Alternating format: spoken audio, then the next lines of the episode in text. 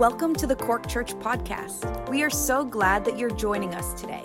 We hope that this message inspires you, builds your faith, and encourages you in the things of the Lord. Enjoy the message.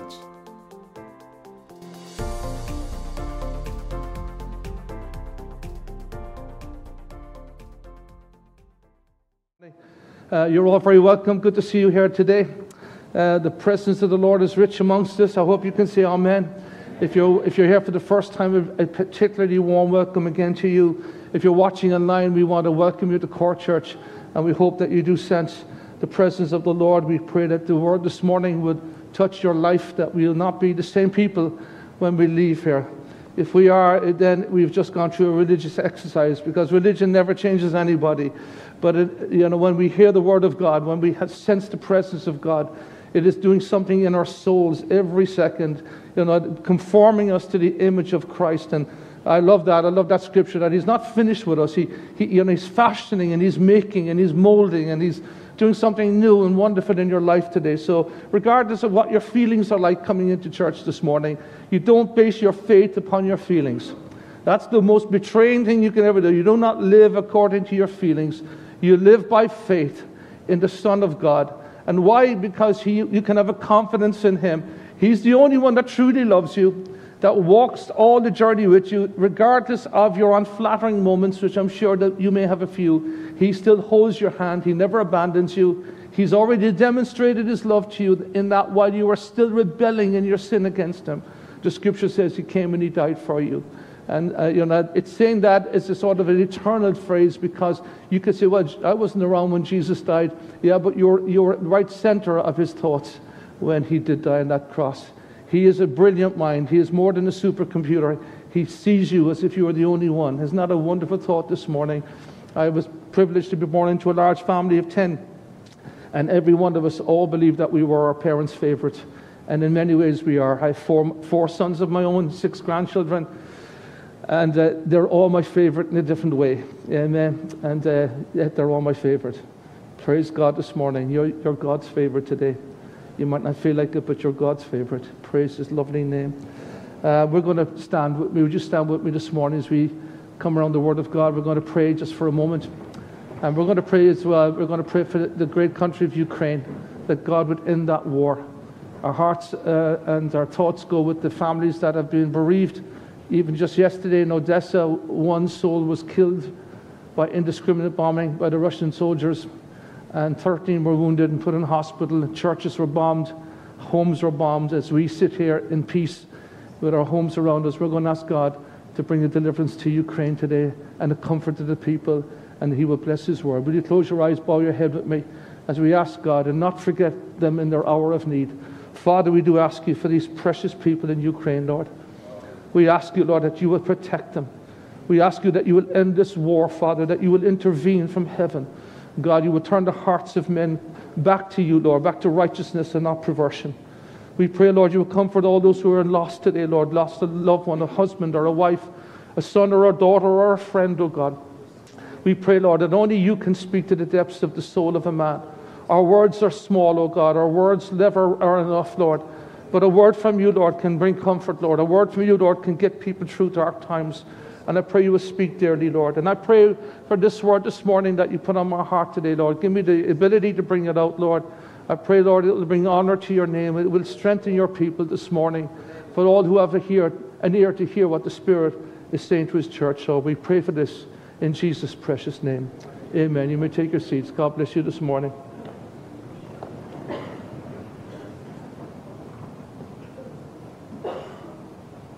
You have a Bible, turn to 2 Kings, and we're looking at a chapter 8. 2 Kings, chapter 8, reading from verse 1.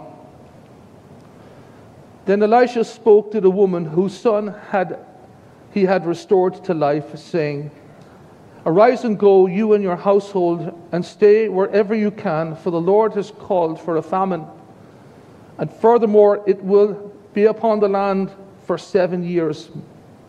So the woman arose and did according to the saying of the man of God, and she went with her household and dwelt in the land of the Philistines seven years. It came to pass at the end of seven years that the woman returned from the land of the Philistines. And when she went to make an appeal to the king for her house and for her land, the king was talking with Gehazi, the servant of the man of God, saying, Tell me, please, all the great things Elisha has done.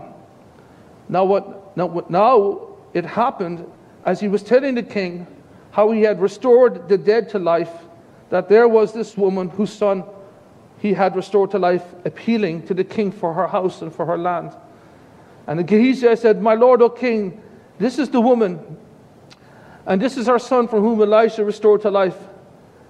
And when the king had asked the woman, she told him. So the king appointed a certain officer for her, saying, Restore all that was hers, and all the proceeds of the fields from the day that she had until now. Praise God. That is our reading. The story starts actually in chapter 4 about this woman. She's introduced to us in 2 Kings chapter 4. Um, you all know the story very well, but just as a recap for some, this woman actually is a wealthy woman. And her husband, they're advanced in years. Well, he's advanced in years. He's an old man.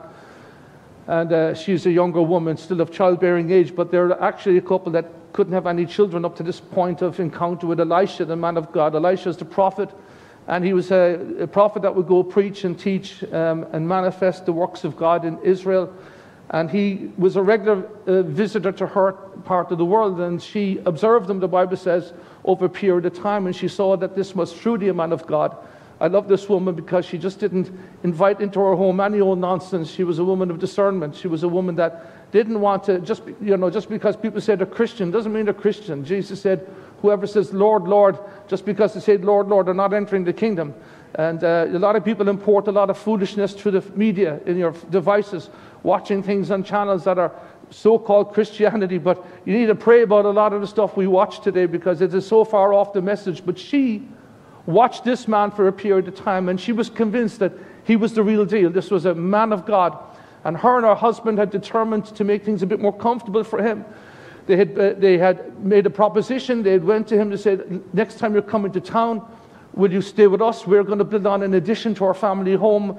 We're going to put on a nice room for you so you don't have to go to the Holiday Inn or wherever they went back then.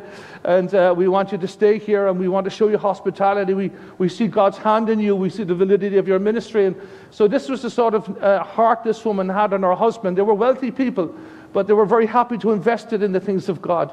You know, uh, you know, just like this morning, Kevin, you know, we are happy to invest when we see uh, God moving in people's lives and, and the work of God and the, the genuineness of uh, young men and women. You know, if I went up there and was so bold to ask you for money, I know what would happen. I'd be thrown out by most of you. But to see the genuineness of these young men and women saying, we're going to meet a need. And you can see, said, you know, that is a need they're going to do something for the Lord. Well, this woman saw and observed that and was happy to, to, to, to even reach into her pocket, or, and her husband the same way, to support the ministry. And of course, Elisha, he wants to bless this woman. He takes soundings about her life. And his servant Gehazi come back and says, You know, this woman, you know, she's barren, she's no children. Her husband is advanced in years. And so the man of God gets a word from the Lord. And of course, he sends word through his servant back and tells the woman, by this time next year, you're going to have a son. Now, you can imagine how, you know, she doesn't want to possibly even hear that because she's probably been disappointed for so many years of her life. You know, the dreams of having a child, you know, she's probably getting to the time where childbearing age is very, very possibly implausible for her. And so it can be very, you know, with, with, women and, and husbands as well that are hoping to have a family. Sometimes people can't have them biologically, just, just the way it is and it can be very painful. And I can imagine when she hears, you know, this, this uh, word coming from the Lord that I'm, I'm going to give you the desire of your heart. You know, I, I love that scripture. Trust in the Lord with all, all your heart and lean not your own, all, in your own understandings. In all your ways acknowledge Him, and He will give you the desires of your heart. I, I just think God is such a good God. When we, when we put Him first, uh, she, she didn't put on the addition to the home to get a miracle. She didn't invite the prophet in so that she could personally gain from the relationship.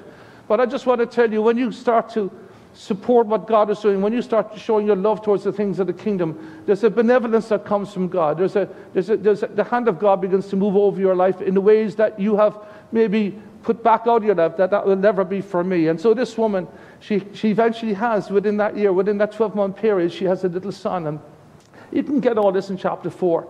But this boy, he grows, he's probably seven, eight, nine years of age. And um, you know, one day he's out with his father in the field, and uh, you know, the, the commentators say that the, the boy might probably got very, very bad sunstroke because he complained of a pain in his head. The father sends him back to the, his mother. His mother puts him to bed, and he dies that afternoon. You know, I mean, that might sound strange to us, but if you, you we're, we're hearing of temperatures in Greece at the moment exceeding 47 degrees. Uh, 12,000 people are being airlifted out of Rhodes Island at the moment because of fires that are starting. People are becoming faint. They're shutting down a lot of the attractions. The Acropolis in, in Athens is shut down because the people are literally collapsing with the, with the level of heat stroke that they're getting. Well, this little, this little boy died from heat stroke. And, you know, the immediate response out of this woman wasn't one of panic you know, this is the strange, when you read it, I encourage you to read 2 Kings chapter 4. It's a great read. It's a part of the histor- historical accounts of the prophets working within the land of Israel back in those ancient times. She's not a woman that starts to complain. She's not a woman that starts waving her fist at God, as so many of us do in times of trial, you know, when things go wrong. It's easy to say, raise a hallelujah this morning in Cork Church if things are looking good for you. You got a new job, or maybe there's a mortgage or a new house, or you know, you got a pay rise or something, or your uncle won the lottery and is going to give you half of it, or whatever it might be. It's easy when things are looking good. You found a new, a new wife or a new husband on the way, or you know, whatever it might be in your life. But you know, the Bible talks about sweet, sweet are the songs in the night when things go really bad and, and, and things go difficult in our life.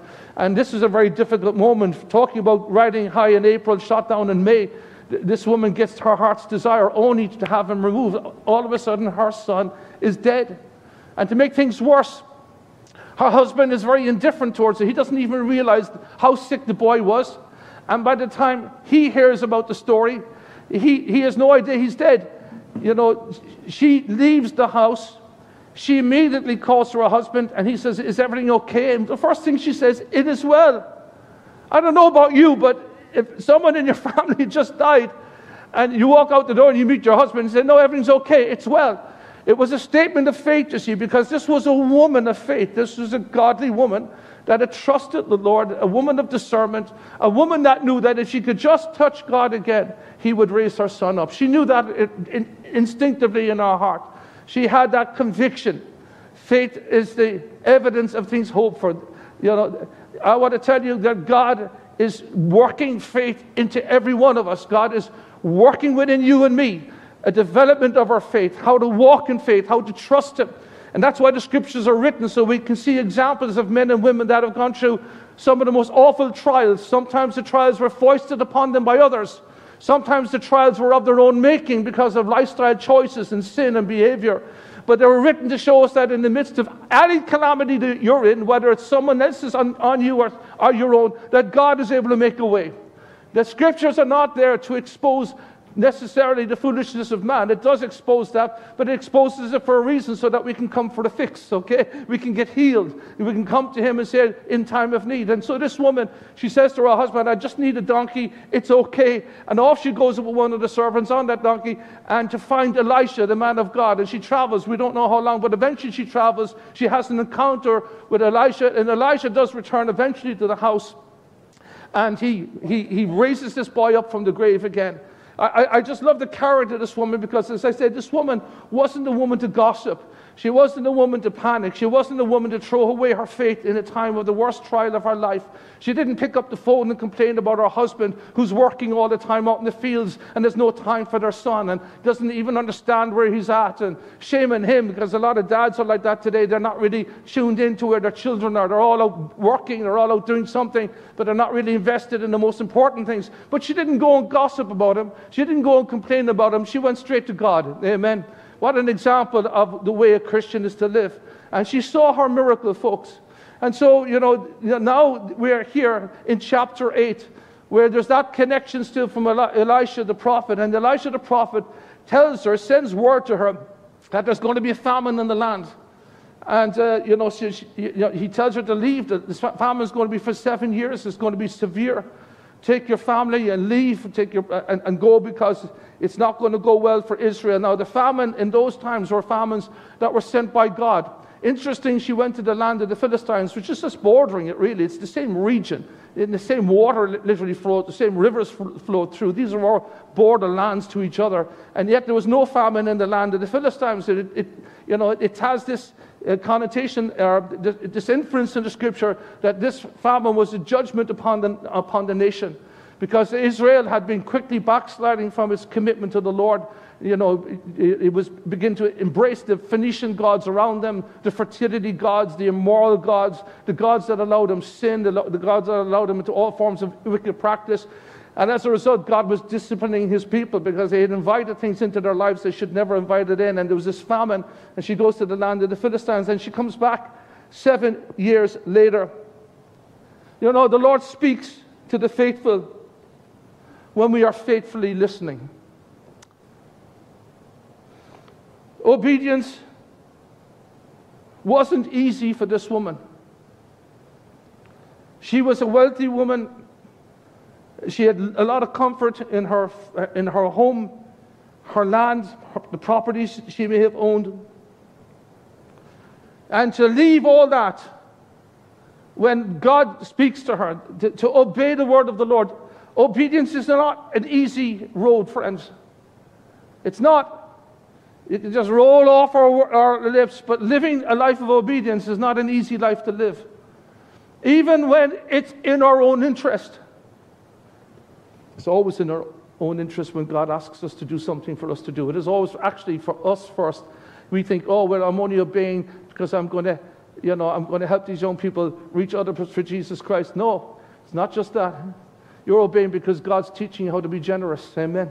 God is doing something in your heart that money doesn't hold on to you and become the defining factor, or it's all about you and your circle of friends. It's about a wider world, friends, that we're called to stand and be the light of the gospel and the salt that Christ said of his church. You are the salt and you're the light. And so God is doing something even in obedience. And it wasn't easy for this woman to live this life of obedience. Every Christian should realize that our citizenship is in heaven. We are a peculiar people. We live a distinct lifestyle. Can you say amen? We are a peculiar people. That's what the Apostle uh, Peter says. You are a peculiar people, a royal priesthood, a holy nation, his own special people. And when he asks you to move, you move. When he asks you to stay, you stay. You, you, you know, we're not of this world. Our citizenship is in heaven. We are part of God's family. We are citizens of the heavenly family. Praise God today that we've been grafted in to the very person of Jesus Christ, into his body, into his church.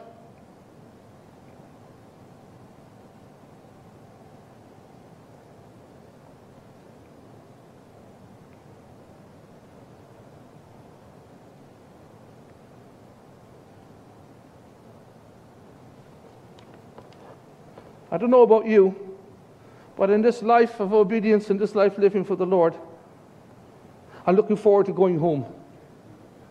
Amen.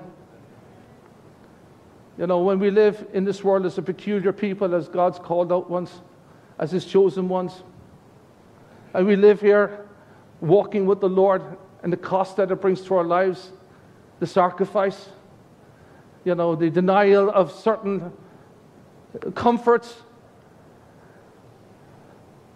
and this woman, she comes back after this obedient step after seven years. She's, it's not been easy for her to leave family connections and leave the comforts, as I say, but she returns back home after seven years and finds out that her, her lands have been confiscated. Perhaps she left it with someone that she gave authority and he wouldn't relinquish the authority when she came back. Look after my property. You know, look after the lands. And that person, when she was in the foreign land, pocketed the money you know, set up a legal system to kind of indemnify themselves. Commentators are out. It could have been that the lands were seized by the king himself, that taxes were due in it, and there was no money coming in, no tributes coming into the king. Maybe the, the monarchy seized the property. But the fact of the matter, her obedience led her to a place of financial near ruin. I don't know about you, but there can be a, a murmuring that would start to enter into most of our lives that all of a sudden, just because I'm serving God, all of a sudden I'm on, I'm on the, the lower end of the scale here. I've, I've drawn the short straw, as the man would say. I, I, here I am, I'm, I'm, doing nothing other than, wanting to live for God, be, live a life of obedience, and look at it, it's brought calamity into my life. You see, it's, it's, it's not always this sort of easy path for us, friends. It's not. Jesus said that in the world you're going to have trouble. You're going to have tribulation. There's going to be a walk for you. I was talking with Ben, Brother Ben Atkins before the service. We were just talking about life. And it's like life is a long race, but it's a series of small races, isn't it? Where there's always seems to be another hurdle. You know, I just feel sorry for those who don't know the Lord because they also have those hurdles. They also have those sicknesses. They also have those marital issues. They also have financial problems. They have mental illness problems. Yeah, and they have no source of help. You know, when they bring comfort, it's, it's some sort of, you know, que sera, sera. It's nearly philosophical without any meaning. But to the Christian, it's much more substantial because our relationship is based upon the living, living friendship with God. We have known the voice of God. We have known the touch of God in our lives. But I want to tell you, it doesn't always go the way you want it to go. She comes back. You would imagine she would have thought to herself, I feel I'm going to be rewarded. I've been so discomforted seven years of being what God says to me. I've, I've given up my wealth, I've given up my money, and now I've nothing at the end of it. And She comes back and she has to make her appeal to the king. It so happens, of course, I want to tell you, but the Bible says that the steps of a righteous man are ordered of the Lord. You must remember that this morning, men and women of God. And no matter what the devil would say to you, no matter what week you had or didn't have, you are still a righteous man and woman of God. Not because you say so, you are because what he says you are. Amen. I am who the I am says who I am. Amen. God says, Jesus said, You are clean. He said that to his disciples, but he says the proxy the scriptures to you and I this morning. You are clean because of the words I speak over you. You're clean because I have washed you. You're, you're free because I've set you free. You are now mine. I've purchased you with my blood. You don't belong to yourselves, as the Apostle Paul said. We belong to another. We've been purchased not with the paltry things of silver and gold, but with the precious blood of the Lord Jesus Christ. He owns you. You are the righteousness of God in Christ Jesus. And your steps are ordered of the Lord. No matter how uncomfortable it feels at this moment, and I'm sure there's some here this morning who say, You have no idea. And I want to tell you, yes, I do. You have no idea, Pastor, what I'm, I don't know what you're going through now, but I know I've gone through stuff, and I know others have gone through stuff. And I'm reading a woman who lived two and a half thousand years ago, who's gone some, went through some real stuff, all because she just wanted to honor the Lord, obey Him, and live for Him. And now she's left at a place of despair, but there's something about her integrity. You hear no murmuring. I'm nowhere near the depth of this woman, I can tell you. I must be the biggest whinger going on this planet. It's easy to talk to you on a Sunday morning, but when you face your own issues, oh, oh, I'm the worst Christian. Oh, I'm the worst pastor. I never get behind the. Po- oh, I just, you know what I'm saying? Everyone is better than you. Anyone ever feel like that? Well, don't listen to your feelings because it's not true. You belong to Him. you are loved by God. You need to open up your heart to that reality because if you don't, you will let those dark thoughts drive you to places of despair. If you don't listen to the higher voice and you're listening to the lower one all the time, that lower voice is always inaccurate. The best appraisal of your life is not done by you, it's done by Him. Hallelujah. I'm going to say it, it was worth saying once, it's worth saying twice. The best appraisal of your life is not done by you, it's done by Him. And He says, You are mine. Hallelujah. When you walk through the waters, I'll be with you. I'm forming something in you, I'm forming character in you. I'm showing a world around you how a man or a woman lives in the midst of a fallen environment. How you can walk by faith and how you can live an exalted life. Yes, you'll be inconvened. Yes, there'll be times when you're on skid row. Yes, there'll be times just like the rest of the world, you face insurmountable odds. But this woman didn't go and pick up the phone. She didn't go and say, I'm renouncing my faith. She didn't say, I've enough for serving God. She knew where she had to go. She went in and made her appeal to the king. It's amazing. And just as she's coming in, you know, the kings would sit as they always sit, uh, as judges for their people, and they would sit in court. They would have open times where the community could come in and say there's a land dispute, or there's a, there's a work dispute, or there's some issue, and the king would arbitrate, and that on the basis of law, his word would be final. And it was one of those days where the courts are sitting, and the king is the head of the court. And people are coming in and saying, This guy stole my pig. And another guy's coming in and saying, This guy broke my pottery. Another guy said, This guy's after joyriding my cart. You know, whatever it might have been back then and he's arbitrating on all the different subjects. And then comes this woman. But it so happens that the kings would be always having these sidebar conversations. You know, that you know, you see they, they depict it pretty good in Hollywood. The kings were kind of, uh, you know, ostentatious sort of men, gregarious, bigger, larger than life, big egos. And, you know, as the people are coming in with the real issues of their lives, he's having sidebar conversations. It so happens that he's talking and entertaining Gehazi, who is Elisha's uh, uh, servant to Elisha the prophet. And he wants to hear all the stories because Elisha, he is famed throughout Israel. This is a man that has used the power of God just flows through this man. Did twice the amount of the miraculous signs as his predecessor Elijah. Phenomenal things we, we see. And just as he's beginning to, as he's talking with Gehazi, uh, the picture said it's a phenom- phenomenal picture. And he's saying, Well, tell me some of the great deeds of Elisha. I'm hearing, is it true? I'm extrapolating a little bit. Is it true? He said, Oh, they're all true. Oh, sire, they're all true. And actually, fact, I was there when he raised the boy from the dead. You really? Someone came back from the dead? I was there, sire. And all of a sudden, he looks up and he sees in the court a familiar face from seven years earlier. Maybe look, looking a little bit older, maybe a little bit weather beaten, maybe a bit grayer. Certainly not wearing the up to date clothing that she would normally wear. Certainly not, you know, walking in there like she came from Saks and Fifth Avenue. You know, she's been down uh, uh, uh on, her, uh, on, on her honkers, you could say. She's been down on her luck, some would say.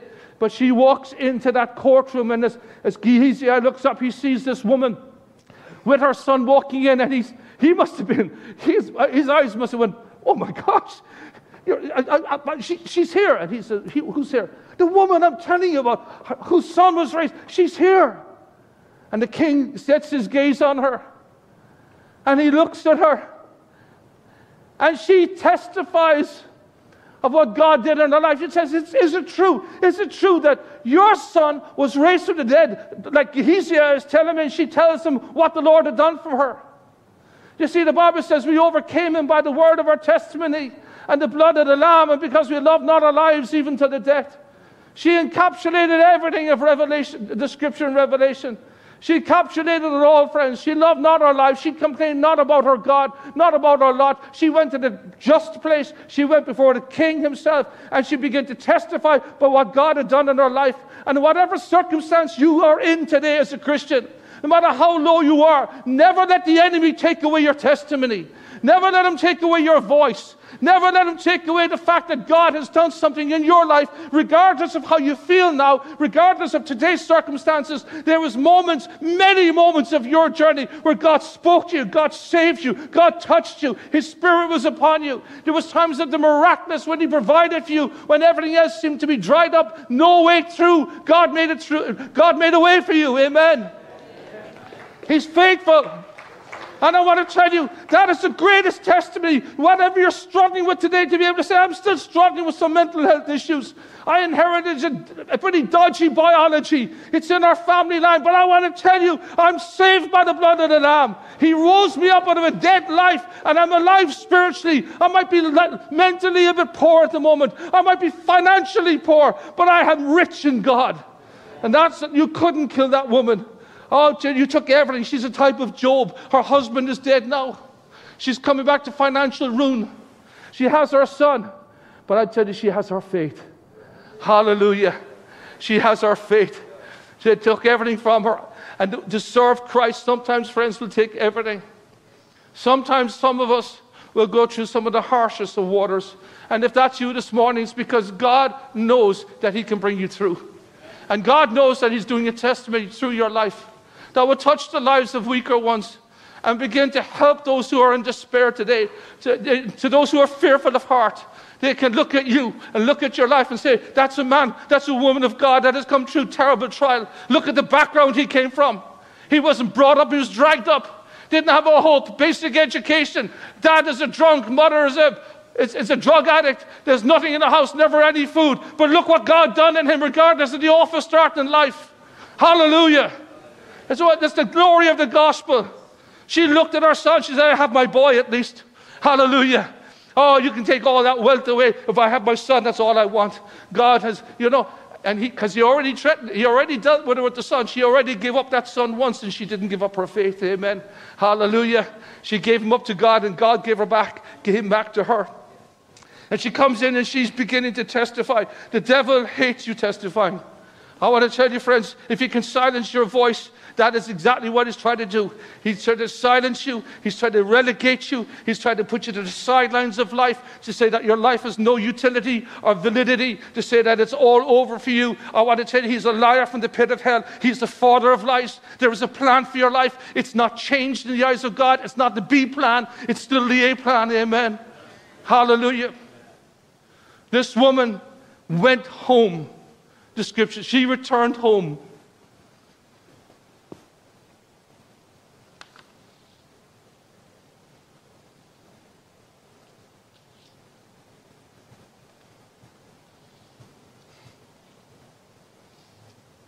I titled this message, I think I titled it, um, Looking Forward to Going Home. Because I want to tell you, friends, there's a great meaning here for all of us still.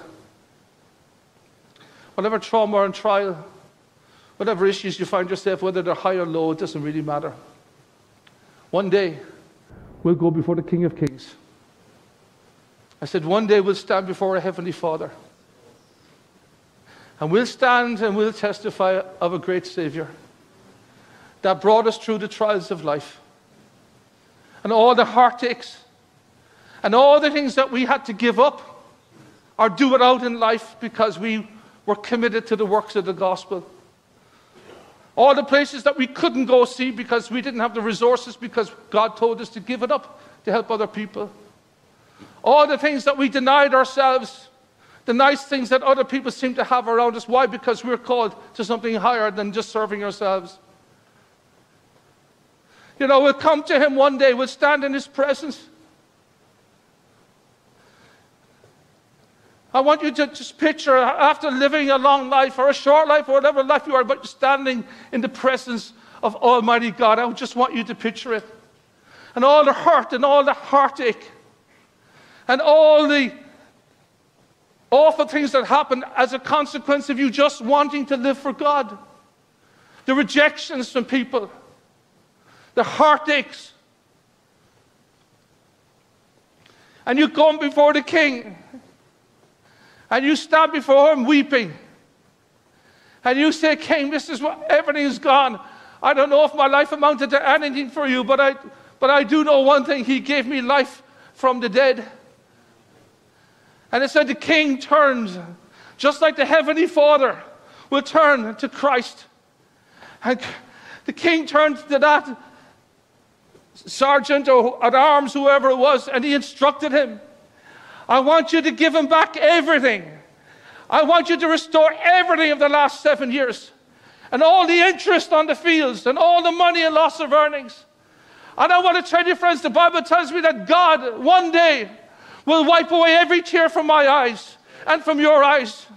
And all the memory of it, friends, and all the heartache of it will mean nothing anymore. And He will restore our fortunes as of old, friends. I want to tell you, friends, I will wipe away every tear from your eye. There will be no more pain or sorrow. The former things will the passed away. I don't know about you. I can't wait to go home one day and have everything restored because Jesus said, even if you give a glass of water in my name, it will not be forgotten you. I'll restore that cup of water. It won't be in a manky cup, it'll be in a golden cup. It'll be at my table. Hallelujah. Oh, God is going to restore all your fortunes with interest, friends. All the years that you say that you're laboring here on earth for the God, none of it is forgotten. Hallelujah. This is what he's telling us today. We must continue to testify of what Christ has done in our lives, but knowing that the restoration is not necessarily even this side. Although God is kind, he often does restore the fortunes this side of glory. He often does put back in our pockets when we put out there. He often does gives us incredible incredible miracles in our lives. He's benevolent, He's kind, He's wonderful. But should He not? Should He not? I will praise Him yet, even though He slays me. My brothers, count it all joy when you fall into various trials, knowing that the testing of your faith produces patience, that patience have its perfect work, that you may be perfect and complete and lack nothing. Hallelujah. Oh, men and women of great character all through the scriptures ended up, and Paul is on, and Silas are on the way to a prayer meeting, ended up in the prison. Can you imagine how you would feel today?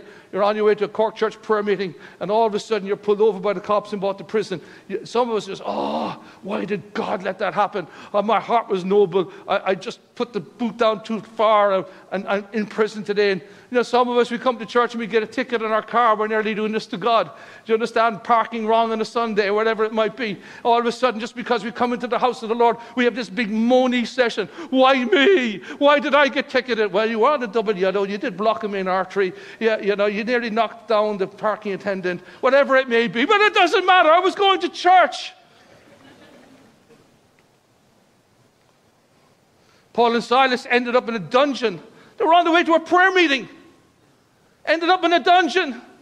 But I want to tell you, we know what happened in that dungeon, don't we? They began to testify. They began to sing the songs of Zion and the songs of deliverance. And there was such a rocking and there was such a thunderous move that that prison shook to its very foundations. The shackles fell off, the doors fell off their hinges, and God released them. The power of God came. Don't store up treasures in this earth, friends, where the rust and the moth can destroy, and thieves can break in and steal, but store up for yourselves treasures in heaven. For neither moth nor rust destroys, where the thieves cannot break in or steal. For where your treasure is, there is your heart. Oh, I want to tell you, the greatest treasure is still to come. Seek first the kingdom of God and his righteousness, not, and none of it will be forgotten of God. He, not one thing, not even, he goes down, not even to a cup of water in my name will, I be, will be forgotten you. Testify, keep testifying of Christ, what he's done for you. That's the way of true worship. You come back, young people from Latvia, I want to promise you the devil's going to attack you like heck. You went over there, you did a work for the Lord. You need to surround yourself with prayer this week. Be a week where the enemy is going to try to hurt you. But I want to tell you, he's done a work. Keep on testifying. Regardless of if you have a bad week this week, coming up or the week after, you still testify to what God has done in your life. Doesn't matter how you feel. It's not about my feelings. God did something in my life. He led me. He kept me. He preserved me. He resurrected me. Hallelujah. The Bible says he overcame him. We know the verse Revelation 12 11. By the blood of the Lamb and the word of the testimony, because they love not their lives, even until the death. I will sing of the mercies of the Lord forever. With my voice will I make known his faithfulness to all generations. Hallelujah. I want to encourage you today that when we, are, when we do go home, eventually from this barren world, yeah, there is times and there is moments that we can all enjoy. Thank God for them. Many of them, children and grandchildren particularly. Life, maybe a summer's day, whatever it may be, but I want to tell you, you ain't home yet. The greatest restoration will happen one day when you stand before the throne of God's grace and you stand there and say, I'm here today because of what He has done for me. And He will speak to the Son. He said, Now restore all the fortunes of old, everything that I have for them, the riches of heaven, the mansion that I prepared for you. Eye has not seen, nor ear has heard, neither has it even entered into the imagination of all that God has done for you and for me. And so, whatever you're in today, whether He restores your financial situation back to where it was, or your health, or your relationships, friends, I want to tell you whether He does it this side of eternity or not, one day He will, because you're not home yet. Oh God, bring us home. Even now, come, Lord Jesus. Should be the cry of every Christian. Oh, I want to live. Don't worry, I've got grandchildren, I've got things to do. But there's a deeper cry in my heart this morning is, Oh God, I want all that you have to be restored to me, all that Christ has won, all that Christ has achieved, positions that He's earned for me. He's earned you a position. That position is to sit on the right hand side of majesty. That's what the Bible teaches. This is not a vain comment out of the mouth of your pastor this morning. God does not leave you alone in your trial. He prepares us, He is with us. When you suffer, remember that He's with you. Remember that one day we will be home. And everything we lost will be restored. We will be kings and queens. I look forward to going home. Hallelujah. Hallelujah.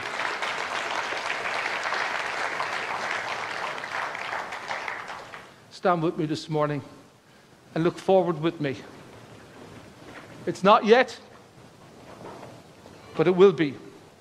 Some will go home quicker than others because we're getting more gray hair and we're getting down that road.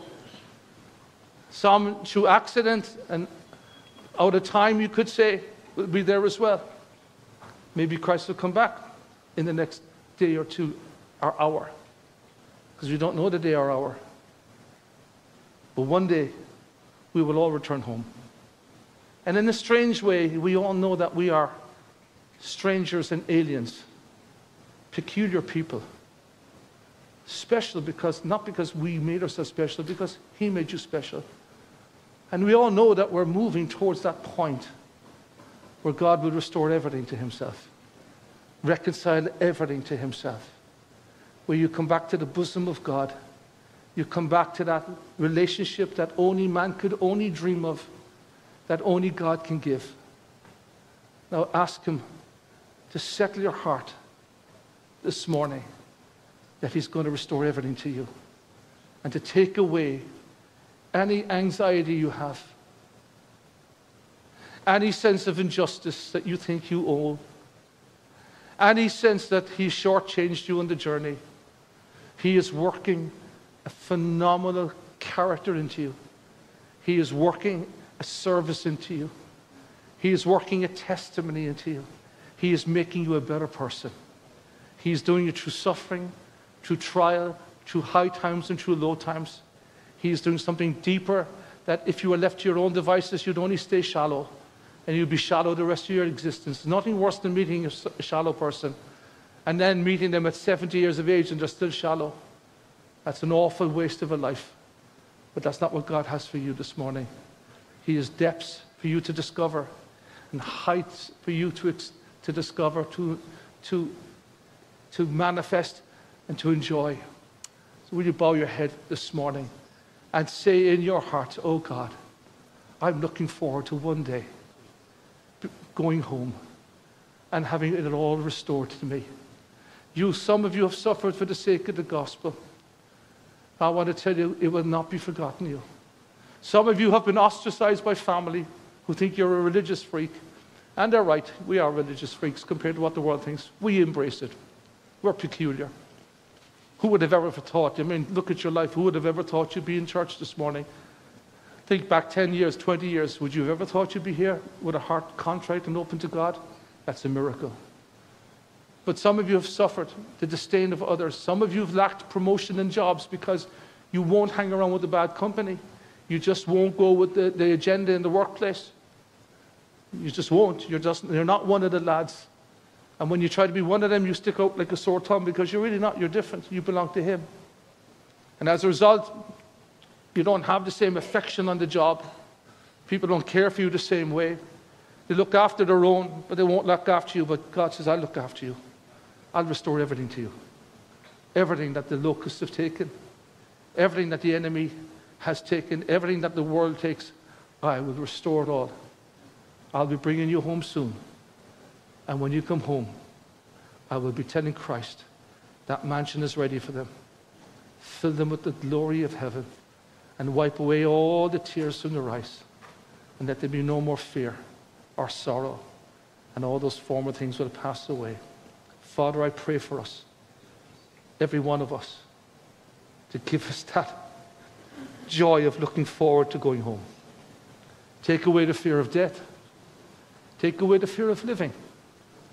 Take away fear from us, Lord. Let us not be fearful people. Let us be like the Shunammite woman that was confident in her God, regardless of the circumstance she found herself in. She never gossiped, she never complained, she never moaned. She went to you every time, and you comforted her every time. As you comfort us, we thank you this morning. We give you all the praise, all the honor, and all the glory. For you indeed deserve it, Lord. And we want to tell you from the bottom of our heart, we love you. We thank you. We thank you for loving us. Praise your holy name. To God be the glory. Great things he has done. Come on, let's give him praise. Right, you're standing. Hallelujah. Thank you for tuning in with us today. Make sure to follow us on Facebook and Instagram at Cork Church. Also, make sure to like and subscribe to our YouTube channel. If you have any questions, you can email us info at corkchurch.com or just check out our website. It's www.corkchurch.com. Again, thank you for tuning in, and we will see you next time.